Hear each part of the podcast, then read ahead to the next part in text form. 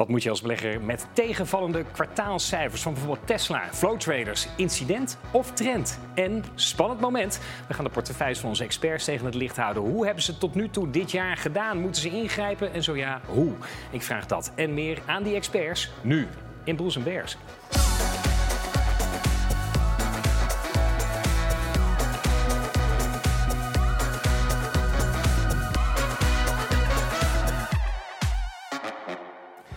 Fijn dat je kijkt naar beleggerstalkshow Bulls en Bears met Martijn Rozemuller, CEO Europa bij Fondshuis Van Eck. Corné van Zijl, stratege bij vermogensbeheerder Actiam. Pim Bertens, professioneel beurshandelaar. En Hans Oudshoorn, beleggerstrainer bij Saxo en auteur van het boek Beleggen voor Dummies. Heren, welkom. Fijn dat jullie er zijn. Uh, Martijn, uh, eh, vandaag, nu, als we even kijken. Nee het lijkt, ik zie het, vind er spectaculair uitzien, maar is het het ook? Nou ja, het is misschien een beetje een vertekend beeld door de schaal. Hè. De pieken en dalen lijken natuurlijk op dit scherm heel groot, maar in werkelijkheid vallen ze erg mee. Mhm. Zwabberen een beetje rond de 760 vandaag en dat is eigenlijk de hele week al het geval. Dus uh, ja, de beweging uh, die is uh, niet echt aanwezig deze week. Glas, plas en alles bleef zoals het was. ja, is dat ook een beetje het sentiment bij beleggers? Jullie doen daar periodiek onderzoek naar. Hoe hangt de vlag erbij? Nou, ga je terug in de tijd, einde van de herfst waren ze negatief beleggers. Uh, met de start van de feestmaand december zag je eigenlijk dat beleggers ook wat positiever werden. Trokken we door aan het begin van het jaar. Maar ja, de bankenstress, Silicon Valley Bank, Credit Suisse, heeft beleggers niet onberoerd gelaten. Want we zien het toch een beetje dippen. Dus uh, ik ben benieuwd ook uh, naar aankomende maand. Maar het sentiment lijkt iets minder geworden. Het een beetje te kantelen daar, zie ik. Ja, want zolang het boven het lijntje is, is het nog enigszins positief. Maar het wordt wel minder positief. Um, ja, geldt ook voor kwartaalcijfers. Tot nu toe waren bedrijfscijfers altijd nog goed. De eerste kwartaalcijfers zijn binnen. Het seizoen is net begonnen. En tegenvallende geluiden. Ja, Hans, uh, waar heb jij naar gekeken?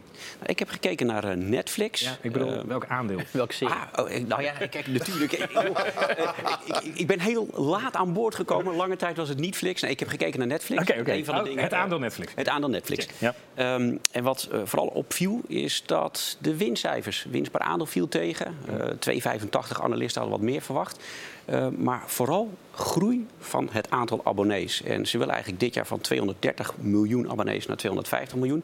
Maar het eerste kwartaal hebben ze er maar 1,7 miljoen bijgescoord. En de markt verwachtte toch 2,3. En ja, beleggers waren ook not amused. Uh, want je zag de koers toch even uh, wat afkomen. Uh, is wel weer wat hersteld. Maar het is toch allemaal een snippertje minder dan, dan verwacht. ik zou zeggen, een flink aandeel, een flinke groei toch, hoe dan ook. En toch wordt het afgestraft. Hoe zit dat? Ja, kijk, als beleggers niet tevreden zijn... en het is de afgelopen periode ook wel wat opgelopen... misschien een beetje vooruit op de muziek. Mm -hmm. En als dan maar een klein beetje tegenvalt in deze markt... wat grotere uitslagen Zag je net zo grafiek, 150 stonden ze een jaar terug en nou 350. Ja. Dat is nogal een, Dan moet je wel wat presteren, wil je dat eh, rechtvaardigen. Toch? Ja, om, om het hoog te houden. Ja. precies. Het is natuurlijk ook hè, veel concurrentie. Uh, niet te vergeten Videoland, dames en heren natuurlijk. Maar ook, uh, nou ja, weet ik wat, Hulu, Amazon, et cetera. ja, misschien moeten ze wel kantelen qua activiteiten. Jim Cramer, omstreden adviseur, had daar, ik zag dit voorbij komen, had daar wel een idee over. Kijk mee. What these guys need more than anything else in the world is a good theme park. Good theme park. You they have all these are, characters. You're going to sell a company on building a new theme park. He's got theme parks. The Carl, he's got some land in New Mexico. Yeah, I don't know if you heard. Are the greatest thing ever. You, the fact is, is you can raise. You, Netflix could right now announce the theme park and raise prices for the theme park next quarter. They have all these great characters. No one's thinking about it as a, a great characters company. They ought to do a joint venture Stranger with the company that I land, work for. Right? Yeah. But the joint venture with the company we work for have a whole lot of new characters. It would all be additive in a licensed business. I can broker the deal. I will take absolutely nothing because I work for the company that is coming. Is het geloof ik zo dat alles wat Jim Cramer zegt moet je niet doen. Maar heeft hij hier een punt? Want ik vind het wel aardig klinken. Ja, het, het, is persoonlijk, ik heb er niet zoveel mee. Maar ze hebben natuurlijk wel een aantal van die karakteristieke koppen. Bijvoorbeeld ook in Case de Papel. Dus ik kan me voorstellen dat er markt voor is. Voor mensen die zeggen, joh, ik vind dat echt leuk om daar naartoe te gaan. Dat ik eigenlijk die serie leef. Uh, het zou kunnen. Ja. Mij trekt het niet Een soort moderne Disney. Hè? Die hebben ook films met heel veel karakters erin. Uh, het zou kunnen, maar precies wat je zegt. Jim Cramer loopt al uh, nou, 200 jaar mee toen ik hem begon te volgen was hij goed, maar dit is, ja, ik weet bijna niet meer of je het toch serieus moet nemen wat hij zegt. Maar is Netflix uh, over de heel dan wat dat betreft, ook als aandeel, als je het nu nog niet hebt? Uh, het kan wel, maar dan moet je het echt voor een langere periode wegleggen. En niet voor een kort ritje, maar dan beoordeel je het over tien jaar eens een keertje. Dan haal je het net op en uh, wat heeft het dan opgeleverd? check. Nou, eh, ja, ander aandeel wat misschien wel over de heel is, ik weet het niet. Maar ja, eh, Pim. eh je hebt- Traders, ja. Allebei, allemaal wel bekend. Hè? Toch allemaal redelijk liefhebbers van het aandeel. Mhm. kwamen vandaag met cijfers eh, eh, uit. Er wordt niet heel enthousiast op gereageerd. Eh, min eh, 13% staat het. Mhm. Eh, ik denk wat overtrokken. Eh, de cijfers waren eigenlijk een beetje zo'n mixed bag, heet het dan. Hè? Het handelsresultaat was iets slechter dan verwacht. En net de winst was wat beter dan verwacht. Wat wel eh, grappig was, ze hadden eigenlijk meer handelsvolume hadden ze. Ik geloof 422 miljard in drie maanden. Dat is best wel veel, zeg maar. Mhm. Ja. En toch nam de winst af. En ik denk, eh, Martijn zei het al, de beurs is best wel saai eigenlijk de laatste tijd. Eh, en als die beurs heel hard beweegt, dan zijn die spreads, de bied- en laadprijs, enorm wijd. En die zijn gewoon ontzettend krap. Dus je gaat gewoon per trade gaan ze minder verdienen. Dat is de Ja, maar we, we hebben het in dit programma. Ik bedoel, jij bent er al- vaak heel positief over. Hè? Dus als argeloze retailer denk ik op een gegeven moment van... nou, de, de, de- de- sure bet, flow traders in deze periode... kan je geen kleerscheur aanvallen. En nu, baf, heb ik 10% aan mijn broek. We hebben er toch eh, te weinig over gesproken, denk ik. Of in ieder geval misschien niet goed genoeg uitgelegd wat zo'n bedrijf doet. Want eh, ik noem dit geen verrassing. Hè, ik denk iedereen die de beurs de afgelopen weken of maanden gevolgd heeft... had wel kunnen bedenken hè, dat ze minder zouden verdienen dit kwartaal. Dat zag je eigenlijk ook aan de verwachting van de analisten. Hè, de, de winst was eigenlijk zelfs nog iets hoger dan de verwachting. Dus dat mensen nu eh, het aandeel zo massaal aan de weg zetten... ja, ik ben daar dan weer door verrast. Ehm, en ik denk als lange termijn belegging is het nog steeds een, een prima aandeel. Want juist op het moment dat op zijn Amsterdamse de pleuris uitbreekt op de beurs... dan doen zij het weer goed. Dus ja, weet je, op die manier moet je het ook in je portefeuille zien. Ja, dus wat- is het een instapmoment dan dus? Of een red flag? Eh, ik vraag het even aan Corné, want van jou weet ik het wel. Martijn, wat je Jij krijgt een moeilijke vraag. Ja, inderdaad. Ik ben de enige die de aandelen nog niet heeft. Dus eh, ja, ik kan die eh, omschrijving wel gewoon ondersteunen wat ik hier hoor. Alleen ja, dit soort bedrijven moet je hebben in tijden dat het rustig is. Want dan is de koers lekker laag. Nou, de koers is laag en het is rustig. En eh, op het moment dat iedereen weer razend enthousiast is... en de spreads omhoog gegaan zijn en, en de superwinsten worden voorspeld... dat zijn de momenten dat je juist afscheid moet nemen. Eh, een, een aandeel waar mensen volgens mij moeilijk afscheid van kunnen nemen. Want staat dat met stip op 1 in de retail beleggers top 3. Of top 1 misschien wel Tesla. Kwam ook met cijfers. Ja, heerlijk bedrijf. Ja, het was Elens weekje. Elens, Elens weekje was het niet met eh, eh, wat eh, mislukkingen hier en daar. En een van de mislukkingen waren zijn cijfers. De koers ging keihard naar beneden, 10% En dat kwam met name omdat het, de winst gewoon erg hard naar beneden ging. En eigenlijk is dat wel hartstikke logisch. Als jij je prijzen zo sterk gaat verlagen... Hè, sommige modellen gingen met 29% in prijs naar beneden... ja, dan gaat dat simpelweg ten koste van je winst. Dus Ja. die winsten gingen ook hard naar beneden. Is het ka- kat in het nauw dan dus? Met die... Nou, nee, ik denk het niet. Eh, je zag wel dat de marges dus daarmee ook eh, hard naar beneden gingen. Ze gingen van 19% naar 11%.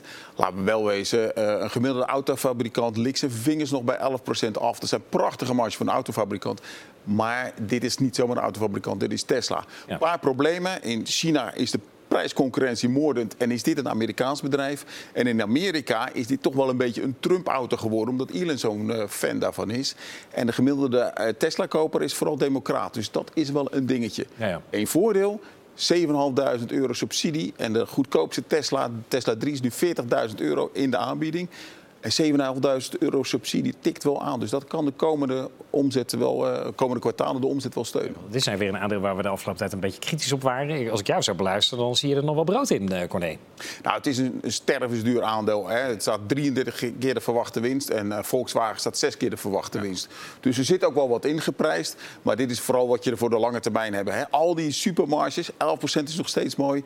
Dat komt al omdat je geen dealers hebt en dat soort zaken. Hou ze allemaal voor zichzelf.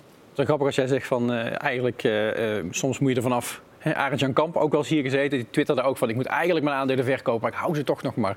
En you can love the product but hate the stock. Ja. Dus ik denk, eh, koop lekker die Tesla en niet het aandeel. Dat blijf ik nog steeds. Ja, wat ik ook las over, want eh, we hadden net over Netflix en misschien andersoortige business, maar over Tesla heb ik dat ook gelezen. Hè? Van, je hebt natuurlijk die auto's, maar er zitten ook allemaal softwarepakketten aan vast. Dat kan ook een strategie zijn. Hè? Eh, prijs van auto verlagen, mensen in de Tesla krijgen en dan vervolgens weer geld verdienen aan allerlei services die je dan verleent. Zit daar, is, zit daar wat in in dat verhaal? Ja, Ja, dan doen ze op afstand de deuren dicht en dan moet je betalen om eruit te mogen. Ja, ja, ja, ja, ja. Ja, dat is dat Top idee. nieuwe criminaliteit. Zo rolt Martijn Rozenmuller. nee. Maar zit daar wat in of is dat niet... Of Dat horen we al zo lang. Dat, dat, de- volgens mij is het gewoon een autobouwer. En volgens mij gaat hij gewoon, hij is autobouwer plus. En hij gaat gewoon terug naar die waardering. Hij zal misschien 10, 12 keer de winst mogen staan, maar niet wat hij nu staat. 50. Wat je, wat je eigenlijk ziet is dat die markt steeds meer op de benzineautomarkt begint te lijken. Dus veel verkopen tegen steeds lagere marges. Dus het, het tendeert een beetje naar wat wij vroeger zagen bij de benzineauto's. Ja. Is het dan dus toch zo ook langer termijn? Hè? Want dat hebben we over Tesla vaak gezegd. Uh, hype-aandeel, Musk-effect. Maar dat het langzaam maar zeker toch richting normaal gaat. En ja. Ik denk, er zit heel veel Arend Jan Kampen in. Denk ik echt serieus. Die gewoon echt dat zo'n leuke aandeel geen afscheid kunnen nemen. En dat wordt nog lastiger voor ze naarmate die koers zakt en ze hoger ingestapt zijn. Ja. Maar ik, ik, ik, denk dat zeker, ja. Het is, eh, nou, ik heb, want ook deze week ASML, TSMC komen we niet aan toe. Maar ook daar waren allerlei, uh, ja, hoe zeg je dat? Hè? Teleurstellingen. Teleurstellingen, inderdaad.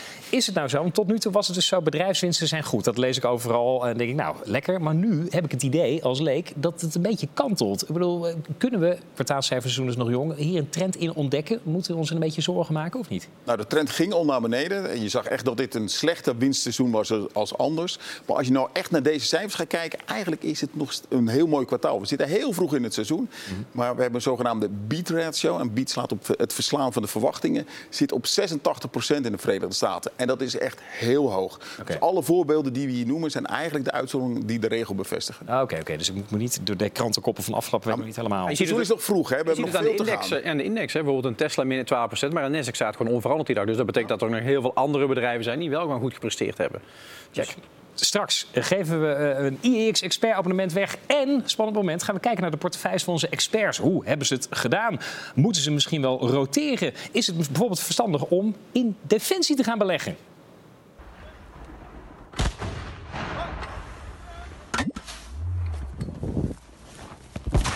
Of misschien toch niet. Ik uh, vraag het straks na de break. Tot zo.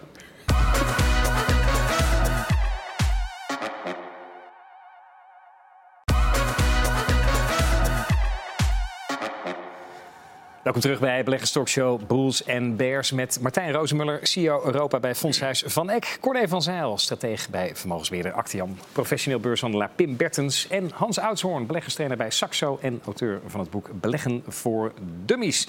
Ja, uh, het is de laatste Bulls en Bears voor de zomer. Dat is een droevig, maar ook een spannend moment. Want we gaan de portefeuilles van onze experts tegen het licht houden. Eind vorig jaar hebben ze hun portefeuille samengesteld eh, voor dit jaar en verder.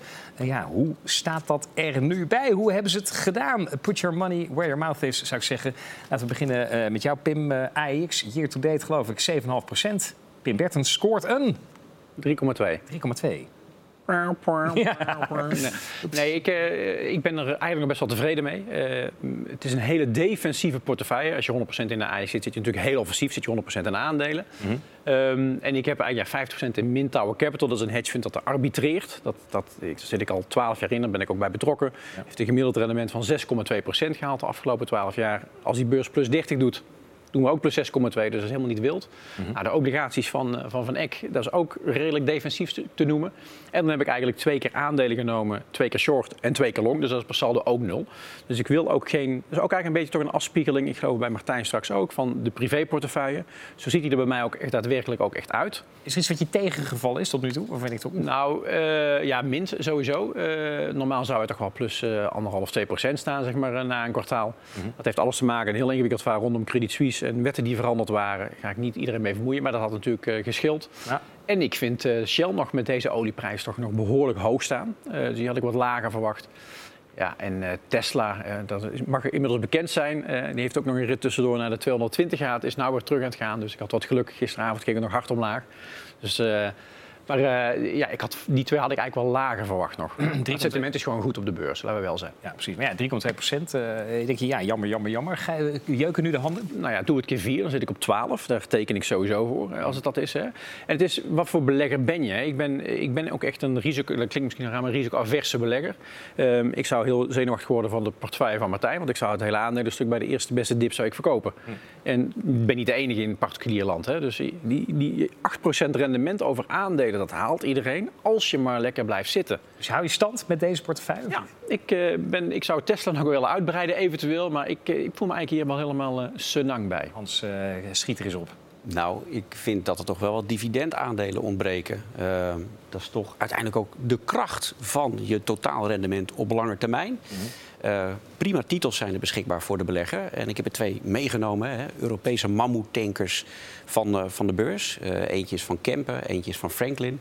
Breed gespreid in Europese bedrijven met vet op de botten. Maar die ook gewoon goede winstgevendheid laten zien. En ook een stukje teruggeven aan de belegger in de vorm van dividend. Nou, 4,75% op jaarbasis is denk ik keurig zou wat mij betreft niet misstaan in een relatief defensieve portefeuille. Heb je gelijk, maar als je geen exposure op aandelenland wil, dan is, dan is dat lastig. Snap je? Want ik, stel dat de beurs wel 30% zou zakken, dan kan ik wel 4,75% krijgen. Maar dan, als dat je gevoel is, dan ga ik dat toch eruit gooien als het gaat zakken. Dus ja, voor mij, ik ben uh, zeer wars van elk risico. Ja, maar voor beleggers die misschien 100% zitten tussen jouw aanpak en die van Martijn. Lange termijn heeft iedereen gelijk. Hè? In aandelen is de beste manier om te doen. En maar lekker blijven zitten dan. Dan moet je dus zo gaan zitten en ja. niks gaan doen op dat toetsenbord. Nou, en, en, wat mij verder ook opvalt in jouw portefeuille, er zit niet heel veel ESG in. Nee, dus nee. de duurzame kant van, uh, van belegging.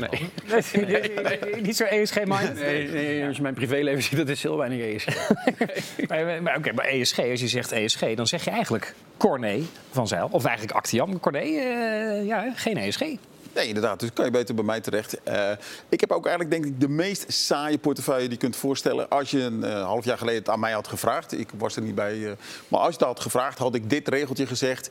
Eén regel is eigenlijk genoeg. Heel erg gespreid in allerlei onderliggende ETF's. Dit is de Actiam Duurzaam Mix Fonds Neutraal. Lange naam. Maar is gewoon eigenlijk genoeg voor de gemiddelde belegger. En hiermee doe je het op lange termijn beter. Dit half jaar zo, nou, zo rond de nul. Eigenlijk precies wat we bij PIM ook zagen. Die obligaties doen het uh, wat minder, omdat de rente zo hard gestegen is. Wat is nou, dat samenstelling, wat is de samenstelling hiervan dan? Nou, je ziet dus inderdaad een groot gedeelte wereldwijde aandelen. En allemaal onderliggende duurzame fondsen. En wij doen duurzaam wel een beetje anders dan anderen. Uh, de gemiddelde duurzaam belegger zegt van... Uh, alles wat maar een beetje stinkt, gooien we er gelijk uit. Wij zeggen nee, wij beleggen in een aantal fossiele aandelen bijvoorbeeld. Repsol is een van die voorbeelden. Niet in Shell, maar wel Repsol. Uh, Equinox en dat soort bedrijven. Dus we gaan proberen die bedrijven een beetje de goede kant op te... te Waarom dan niet in Shell bijvoorbeeld? Wat is dan het verschil tussen die twee? Nou, bij Shell vinden we dat er te weinig zijn. Ik zou het even aan onze specifieke analist moeten vragen waarom dat zo is. Um, maar bijvoorbeeld, we kregen vandaag ook vragen van waarom wij uh, als enige Nederlandse belegger bij Nestlé hebben gestemd uh, op de jaarvergadering. Want wij wilden dat ze wat meer uh, open zijn over alle zeg maar slechte producten die ze hebben. En dat vonden, de, de, FD vond het heel erg bijzonder, omdat wij de enige waren. Dus wij proberen die bedrijven een beetje beter te maken. Zelfs een defensieaandeel zit erin. Oké, okay, dat is dan wel maar eentje van alle bedrijven die er zijn. Dus mm. het makkelijkste is, alles wat fout is, gooien we er gelijk uit. En da maar daar maak je de wereld niet mee beter. Dat de pensioenfondsen doen, hè? Zoals pensioenfondsen doen. Ik, ik, vind dat een beetje hypocriet. Ja. Laat een beetje Toch verbaast me Shell. Shell staat er op het, het spectrum oliebedrijven als een van de meest duurzame, of daar naar streven. Nou, wij vinden dat ze te weinig doen. Dat ze nog meer zouden moeten doen. Ik vind het wel, het siert je wel, Corné, vind ik. Ik bedoel, je was een half jaar geleden, werd je niet gevraagd. Je had alles kunnen noemen. Je had het meest briljante fonds. En dan pak je toch een fonds wat een negatief rendement gemaakt heeft. Ik vind het wel eerlijk. Maar dat is ook voor de, voor de lange termijn. Lange termijn. Ja. Dus check. Um, ESG, Martijn, uh, ik wil naar jouw portefeuille. Heb jij dat in jouw portefeuille zitten eigenlijk of niet? Nou, in ieder geval niet heel specifiek. Overigens, de eerste naam, hè, die breed gespreide ETF, is de TSWE. Hè, dat staat uh, onder andere voor Sustainable. Uh, de, dus een stukje zit daar wel in. er zit overigens ook een stukje high dividend in. Dus ook Hans uh, is hier misschien wel tevreden mee. Maar ja, hè, de portefeuille is zo breed gespreid dat, dat er bijna in. voor ja, ja, wat wils in zit. nou, ik ben eigenlijk heel tevreden met het resultaat. ik denk ook dat je dit resultaat zeker niet keer vier moet doen. Want het zal niet ieder kwartaal nee. zo mooi zijn. Hè, er zit best veel in wat met name op aandelen zit. het kleine stukje wat erin zit, zijn ook nog wel weer iets spannendere obligaties. Leuk, want je, had een, je hebt ook een Space ETF. Nou, deze week natuurlijk ongelooflijk actueel. Uh, uh, ja, want het Starship van Musk ging de lucht in. Heeft hij miljoenen in geïnvesteerd. Het levert hem in ieder geval één potentiële nieuwe klant op. Kijk even mee. Want dit gebeurde er. Deze man hij had hem iets verder weg moeten parkeren. Want dit is een... Uh, nou, Carglass gaat het niet redden, denk ik. Maar goed, dat is één ding. Maar los daarvan, hè, er gaat een domtoren de lucht in. En ja, kijk eens hoe dat afloopt.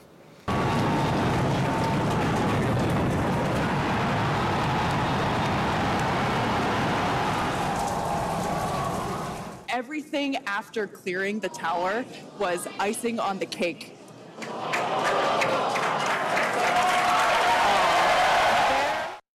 Die raket explodeert en iedereen klapt. Dat is een beetje symbolisch, denk ik. Hè? Alles wat Musk doet, maakt niet uit of dat crasht. Iedereen, er staan toch de believers die staan te klappen. Uh, maar goed, Als het personeel. Uh. Ja. Ik vind het wel grappig wat jij zei hier over een half jaar geleden. Space, ja, heb ik op de lange termijn heb ik daar vertrouwen in. Uh, toch even, hè, op basis hiervan. Inderdaad nog steeds vertrouwen in. Space? Absoluut. Ik denk dat je bij, bij ruimtevaart uh, dat je rekening moet houden met dit soort uh, nou ja, uh, problemen in de testfase. En ik denk ook terecht, hè, Musk heeft dat heel vaak gezegd, je leert van al die fouten. Hè, zijn hoop was ook dat in ieder geval dat ding van het platform kwam, want dat schijnt ook vrij duur te zijn om dat te moeten vervangen.